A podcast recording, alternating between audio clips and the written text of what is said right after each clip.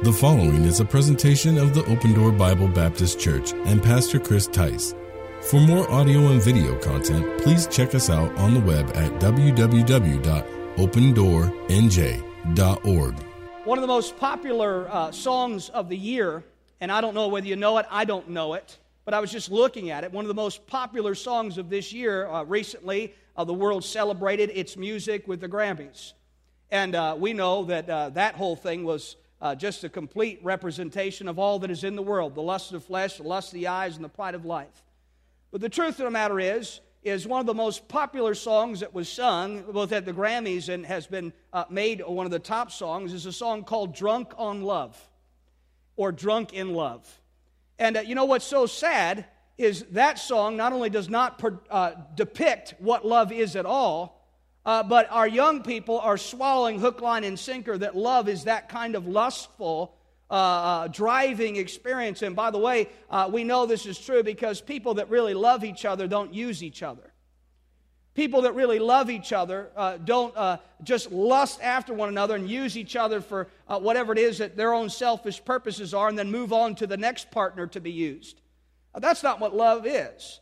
It's an experience uh, that we see over and over again depicted in our culture where they'll tell us that, you know, you should be able to love whoever you want to love. And that love is uh, something that should bring us to uh, something that we could all, you know, one love, one experience. You look at the world. Hey, listen, that message is not new. It's not a new message. Uh, if I was to look back into the 60s, we'd hear this free love. Uh, we'd hear uh, love is all you need uh, you would hear all these expressions that we've heard again and again and again about love in our culture. And what we see and, and, and can really def- come away with is just understanding that by and large, the world that we live in doesn't know what love is, nor do they have it to offer. They don't understand it. They, uh, they don't, they've never really experienced it, and uh, they don't have it to offer anyone else. By the way, if you have love to offer this morning, you know what you ought to understand that that love comes from God. The Bible says uh, in 1 John that perfect love casteth out fear. And uh, God's love is a pure love. I, I, could go to 1 Corinthians 13, and, and by the way, it's been read at many of wedding and not even cited as scripture. Just said this is love, and this is love, and this is love, and love is this, and love is that. And it sounds pure, uh, uh, uh beautiful, romantic, like poetry, but there's more to that than that. It's God's love that's being described there. It thinketh no evil. It rejoices not in iniquity. It rejoices in the truth. It beareth all things. It believeth all things. It hopeth all things. It endureth all things. I mean, if my love is to endure, I better have the love of Christ. And by the way, it's the love of Christ that constrains us this morning, that compels us. I believe everybody should be loved. I believe everybody wants to be loved. I believe people desire to be loved. But what is sad in our culture is that people are running to things that are being defined as love. But where do we look as the definition of love? Where should we come to the truth of what love is? We look at in Scripture. You know, as I study the Scripture, I understand how less and less perfect my love is and what my knowledge of love is, and more how I need to be more like what the Bible says I should be in love. If I'm to love my wife, the Bible says I've got to love her the way Christ loves the church and gave himself for it. It's a self sacrificial type love. That kind of love doesn't end. That kind of love is not, uh, is not uh, come to irreconcilable differences. Uh, that kind of love is not, sep- nothing shall separate us from the love of Christ, the Bible says. Shall tribulation? No. Shall distress? No. Nothing separates us from the love of Christ. And so the truth of the matter is, is that's what we need to see in our culture. But I think uh, almost Christians have grown uh, uh, drunk on the world's love to where they've uh, said, well, we're going to, you know, we're going to kind of let the world define it, or we love the feeling, the emotional pull, and the, and the lustful driving that uh, the world's love is, and we've kind of traded off, if you would, in the church of God for love. Because we love based on circumstance. We love based on whether someone's nice to us or kind to us or done good to us. Love is not any of those things. God is love, friend. He is love. John's epistles, perhaps uh, one of the greatest uh, books of the Bible to read uh, when it comes to love. uh, and God's definition from it. And, and John's epistle here has a fourfold purpose. Number one, we find in, in, in 1 John 1 4 that our joy might be full. If you were to outline the book, you could do this simply. And uh, number two, it, that we might not sin in, in chapter 2 and verse number 1. And uh, uh, in chapter 5 in verse number 13, that we might know that we have eternal life, the Bible tells us. And uh, number 4, that we ourselves might love others, we find in chapter 4.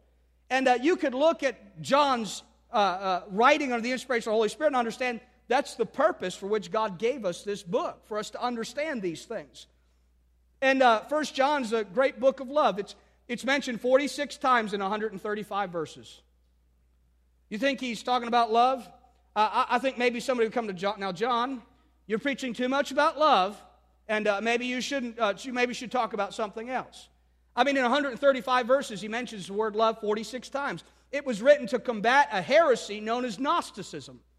And the truth of the matter is, the Gnostics believed that, the, that knowledge was power. They felt that they had a, a special knowledge of God and His ways. And uh, John's writing to put them uh, into their place. And as he does, he tells the rest of us about a great God with a great love for great sinners. And that's the God we serve, by the way. God commendeth His love toward us in that while we were yet sinners, Christ died for us. You understand that God loved you even though you were a sinner? He loved you. And by the way, He still does. And the truth of the matter is, you still sin, and He still loves you. And nothing has separated you from that kind of love. Boy, isn't that the kind of love that we need? Security. True love brings security, doesn't it? It brings a confidence, if you would, that I'm not going to be separated. There's nothing that's going to come between it. It's the love of Christ that we need to know and understand. John's writing here, and uh, he gives us some things in this passage of Scripture, and let me give you uh, uh, these three uh, this morning, then we'll be done. Number one, I believe uh, we see love described. Love described in verses 7 through 11. He says in, in verse number 7, Beloved, let us love one another. He's beginning to describe love. And he says, I'm going to give you a description. And by the way, we know where did this description come from? Not from John's mind because he didn't write his own words. He wrote as the Holy Spirit moved on him. Uh, the Holy Spirit breathed uh, the words, gave the words, inspired the words, and he wrote as he was moved to the Holy Spirit of God. So God is giving John a description of love. And John is writing. He's the human instrumentation that God's using.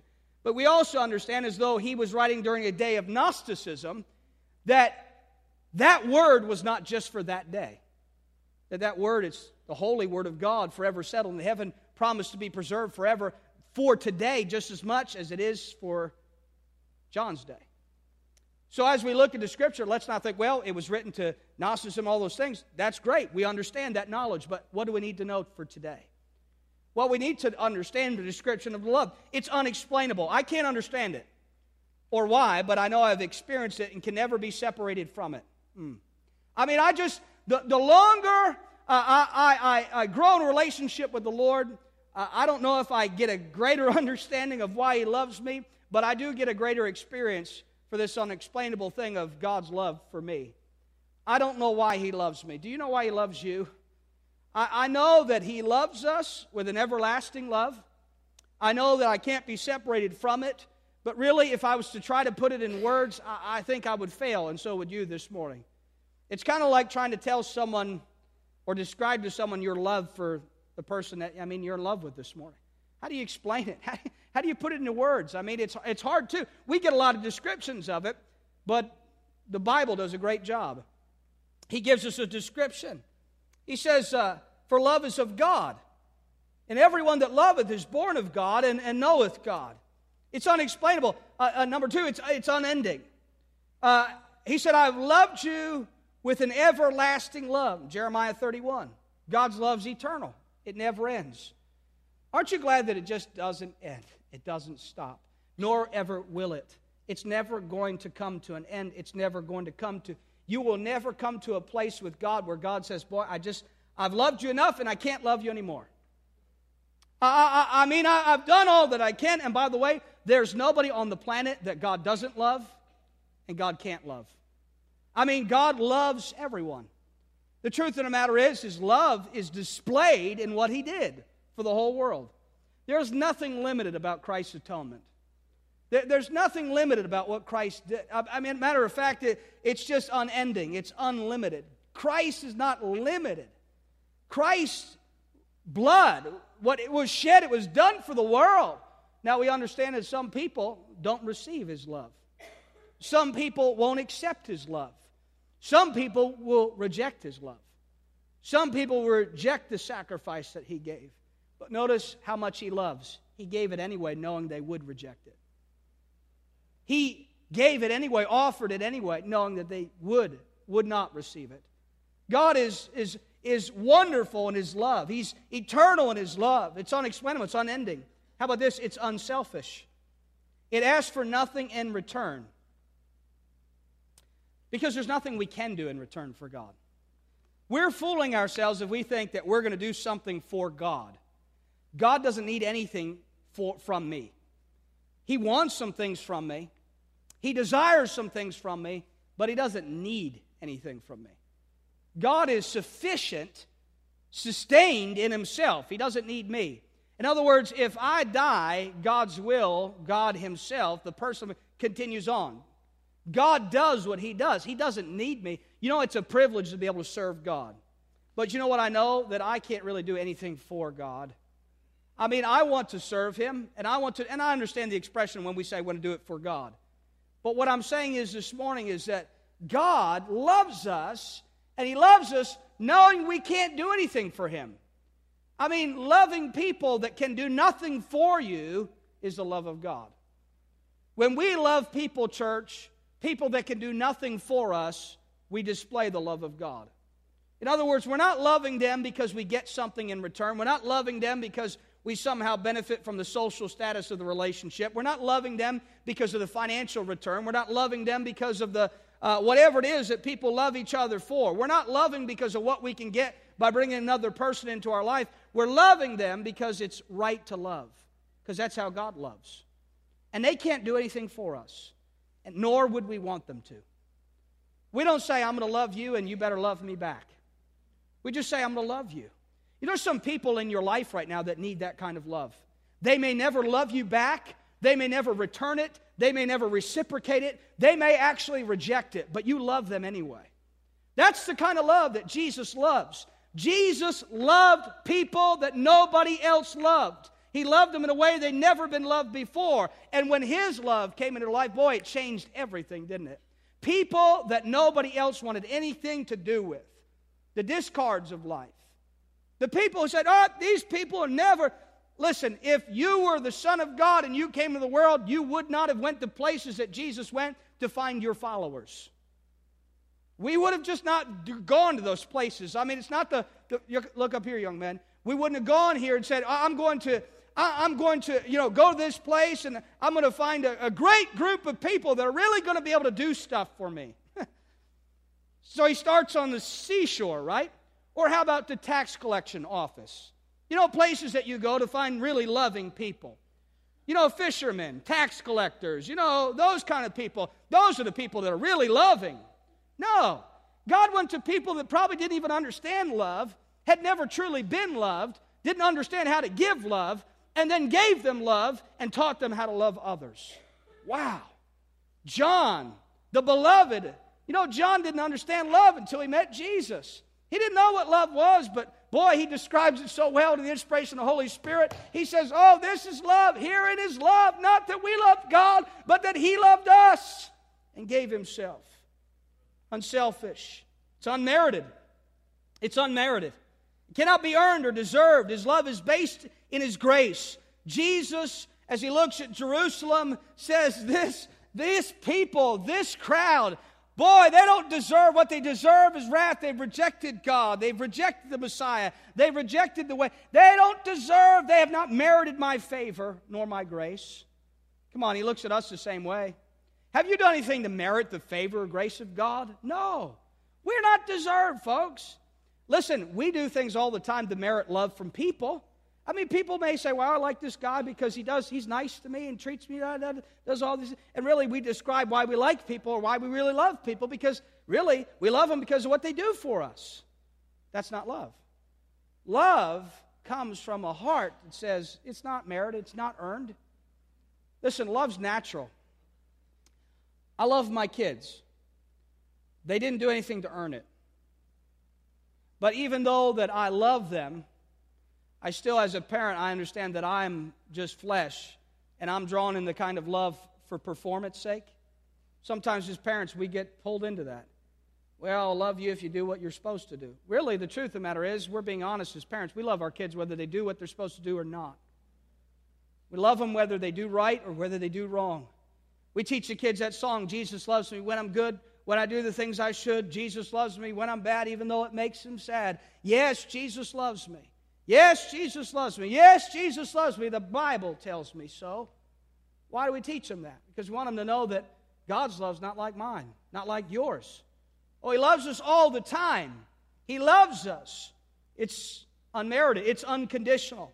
It's not based on what we can or cannot produce. It comes from the heart of God. Men can never reach a place when He will not be loved by God. God loved us first, He loved us anyway, and He loves us eternally. Boy, unconditional. Don't we need more of that kind of love? That's the kind of love that I want to be overwhelmed with today. It's not the love that we see in Hollywood, nor uh, do we hear sung from platforms. It, it's not that kind of love. You notice the love that's popularized in the world is driven by lust. It's lust driven because it's self serving. I want this, it makes me feel good. It, makes, it does this for me. It makes me feel this way. I'm high, I'm drunk on it. I love it. It's lust. It's, it's, it's not the kind of love that God loves us with. We shouldn't even compare the two. We shouldn't even call it love because it's not. Love is described. Number two, love demonstrated. Love demonstrated. Look at verse number 10. How is love demonstrated? Here in his love. Not that we love God, but that he loved us and what? Sent his son to be the propitiation for our sins. God didn't just say he loved us, he showed us. He didn't just say love, he showed us how. He, he, he didn't just say, you know, you need to love. He said, no, you need to love like I love. He didn't just say, uh, you need to understand what love is. He says, let me show you. Let me, let, me, let me demonstrate it to you. Let me show you something that you have never seen. Can I tell you this morning what Jesus did on the cross of Calvary, the world had never seen before, had never experienced before, was not deserved of. The world was not worthy of Christ. But Jesus humbled himself.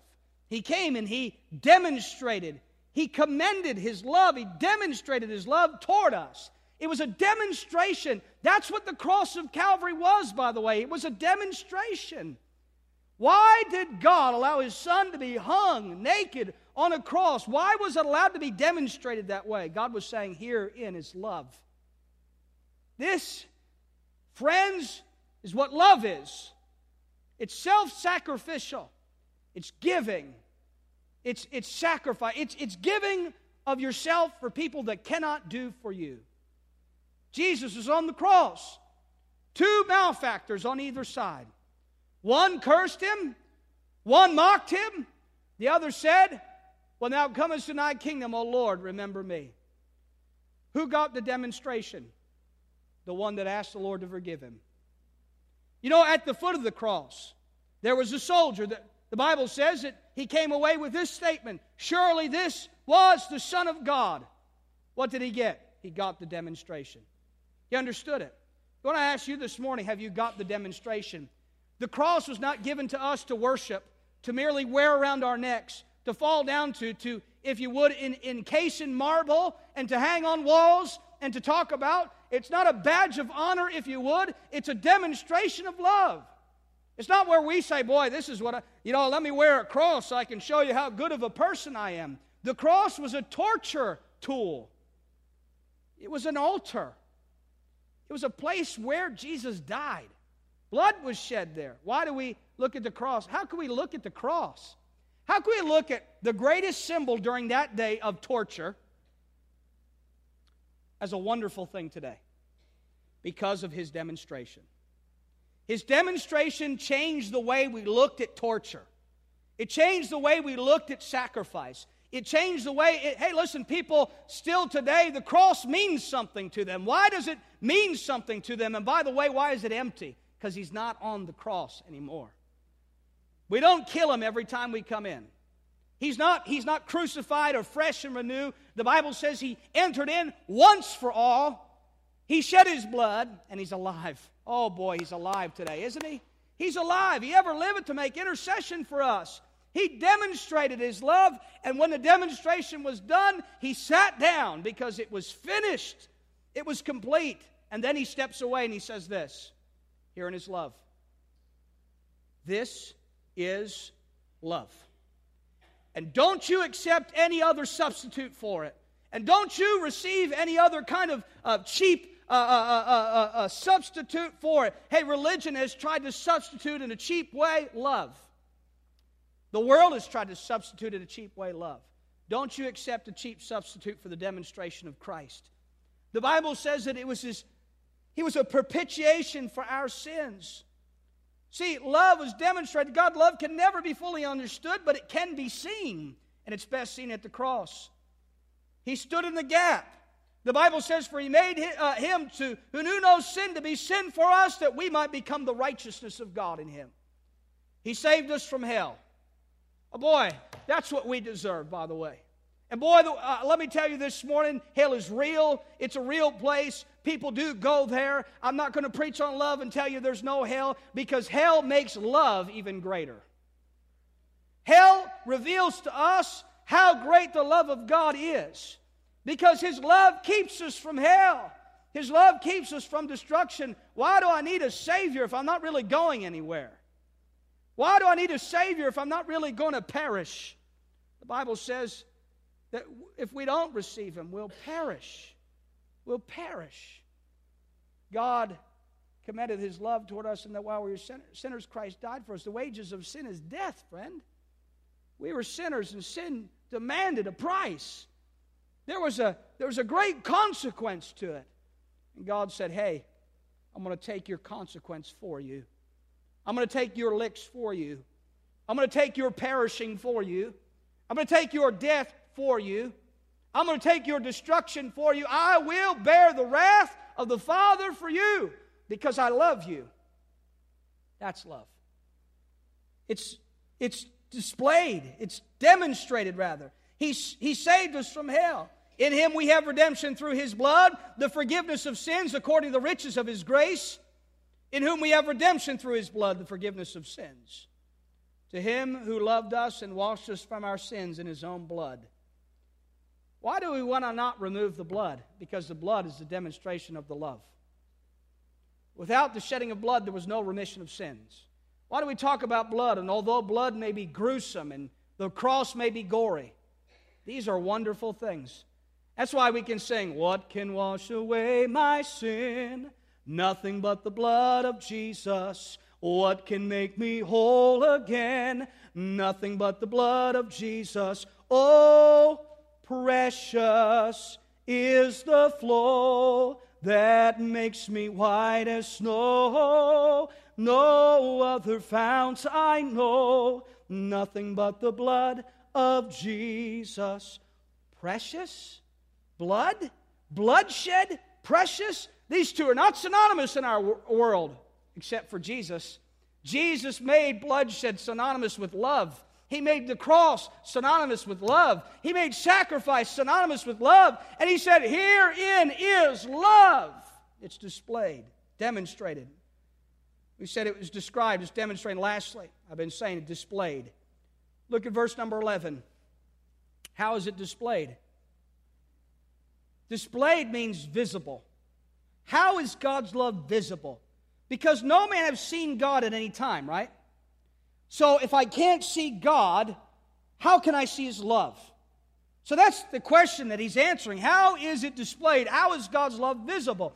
It will be visible if it is possessed. That's what the Bible is teaching. Look at verse number 11. Beloved, if God so loved us, we ought also to love one another. No man has seen God at any time. If we love one another, God dwelleth in us, and his love is perfected in us. It will be visible if it is possessed.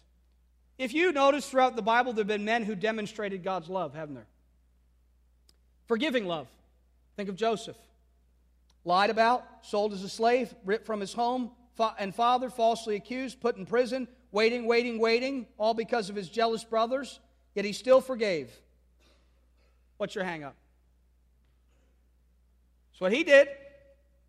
Come on. You going to say that you you were worse off than Joseph? God says, hey, here in his love. Here in his love. Let me show it to you. Redeeming love. Hosea. Hosea 3, 1 through 3. Wife named Gomer. She was a prostitute. Yet, redeemed, redeemed, redeemed, redeemed, redeemed. Oh, she went and played the harlot? Okay, go get her. Oh, she committed adultery? Go get her. Oh, she did it? Go get her. What is God trying to show us? Redeeming love. That's what we did to God. Come on, what's your hang up? God said that's what we've done. You say, well, that's spiritual. No, that physically happened in his life, in Hosea's life. And God says here in his love, compassionate love. Peter denied him, he lied about him. Yet Jesus said, On this rock I'll build my church. The gates of hell shall not prevail against it.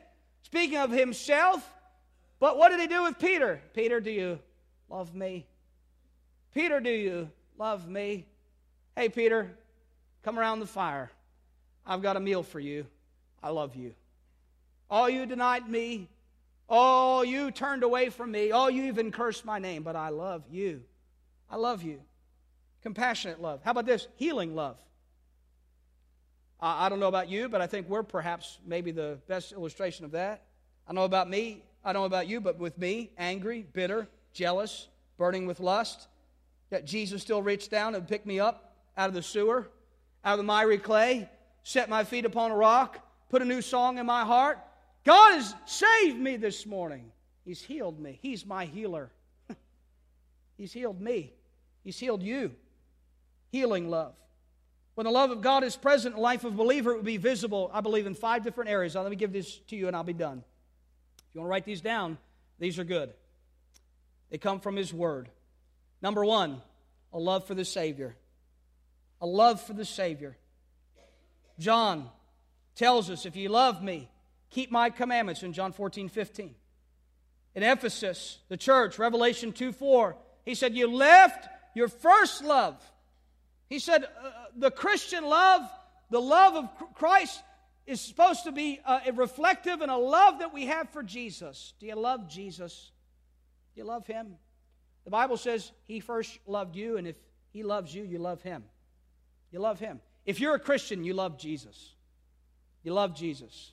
You know what bothers me today is these religionists who are telling us that salvation is not in Jesus. You know what reveals to me? They don't have a love for Christ.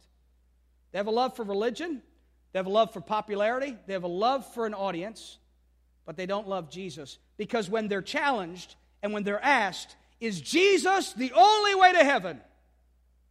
And they'll say, Well, I don't know, maybe there's, what are they saying? I don't love Jesus. I don't love Jesus. Maybe it's a Peter incident where they are a Christian, but they're denying him because of the pressure.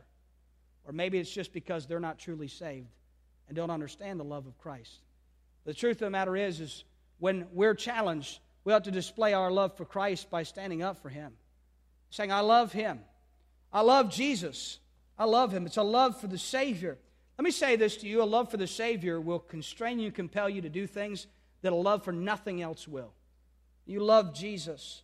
Number two, a love for the Scriptures. John 5 39 tells us that. That if we love, if we truly have a love, a love from God, that we love this Word. We love it. You know how we display our lack of love for the Word of God? By not reading it, by not studying it, but also by not following it. Come on, as a church, we say the Word of God's our only authority for faith and practice. If we truly believe that, you know what we need to be? People of the book. We need to be in the book. We need to read it. We need to study it. We need to know it. We love it. We love the Bible. We're not critics of the Bible, we're lovers of the Bible. There's a lot of people that call themselves Christians that are really just critics of the Bible. All you ever hear them do is critique the Bible, tell you where it's wrong or where it can't be trusted or where you can't cause doubt, cause doubt. Who does that? Who causes doubt in God's word? It's not Jesus. It's not Christians, it's the devil. That's what he does. Love the Bible, a love for scriptures. How about this? A love for the sanctuary. A love for the sanctuary. Love the church. Love the church. Can I say this? Jesus loved the church.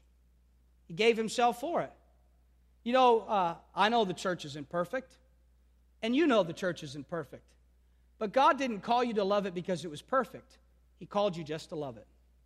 So, uh, you know, it's sad when people all they do is pick it apart, devour it, seek to destroy it, divide it, sow discord in it. That's not love. Listen, if I have a love for the church, I want to see it built. I want to see it raised. I want to see it strengthened. And boy, you know what I'm going to say? I'm going to be a great part of that. I'm going to I'm going to serve and love and give, knowing that those around us are not perfect. You're not perfect. I'm not perfect. Come on. That hurts, isn't it? Pastor's not talking about me. He's talking about somebody else. No, we're not perfect. I don't care how long we've been saved, friend. We're not perfect. We got our hangups. We've got our we've got this flesh, but we love the church. We love it. We don't talk ill of it. We don't teach our children that, you know, be careful what you say about the church in front of your kids because one day they may vacate it because of what they hear you criticizing it all the time. They say, why, why do I want to go there? All my, do, all my parents do is complain about it and the people in it. That's all I ever hear. Why do I want to listen to that guy? All I hear is my parents on the way home critiquing his message, talking about it all the time. Critique, critique, critique. Critics of the church are not lovers of the church. Love the church. Love the Savior. Love the scriptures. Love the sanctuary. How about this? Love the saints. Love the saints. Beloved, let us love one another. For love is of God, and everyone that loveth is born of God and knoweth God. He that loveth not knoweth not God. Does God want us to love other Christians? Yes. Let me, uh, let me say something that maybe uh, might scare you a little bit. That means loving Christians that aren't even like you. Because some Christians today like to pick fights with other Christians that are not like them. But rather than picking fights with them, Let's just wish them well. They're not our enemies. If they're Christians and they don't do everything the way that we should, don't dot all their I's or cross our T's, we can still love them. We can, come on, I know that's not the popular message. They're wrong, we're right. You know, we're on the better side. You know, we're going to be in level seven, the independent Baptist heaven, and they're going to be in a different part. God help us. We're going to spend eternity in heaven with these folks. Love them. Oh, they're not always right. Neither are you, by the way. And we don't dot our I's and cross our T's in their eyes either. But we can still love them. We still love them. I didn't throw rocks at them. I know who my enemy is, and it's not them. It's not them. So, guess what? You're not going to see me uh, creating a newspaper to criticize everybody that's not like me and to put it out and publish it so everybody is like me. And I'm not saying that's what everybody does, but it's happening and it's hurting the cause of Christ. And the world just laughs at it. Look at them. They love, yeah, they don't even love each other. They can't even get along with each other. Love. Love for the saints. Then, lastly, this morning, love for the sinners. Love for the sinners. Jesus had a heart for sinners. Jesus, what a friend for sinners. He was, wasn't he? Did Jesus love sinners? Hey, Zacchaeus, coming to your house today. Oh, disciples, Jesus, we don't want to go to his. You know who he is? We don't want to be seen with that guy. Come on. Jesus is a lover of sinners. You know how I know that? Because he loves me. You ought to know that too. If he loved you, guess what? There's nobody he doesn't love. I don't look and say, well, he loves me because I'm privileged. He loves me because I'm different than everybody else. No, I was just like everybody else. I was a sinner, condemned. If He loves me, He loves everybody else too. He loves. Come on. Some people like to criticize, and that's all they ever do, by the way. But as much as whatever, are there some, oh, I could bring some political names this morning and maybe it would bring some criticism out of you.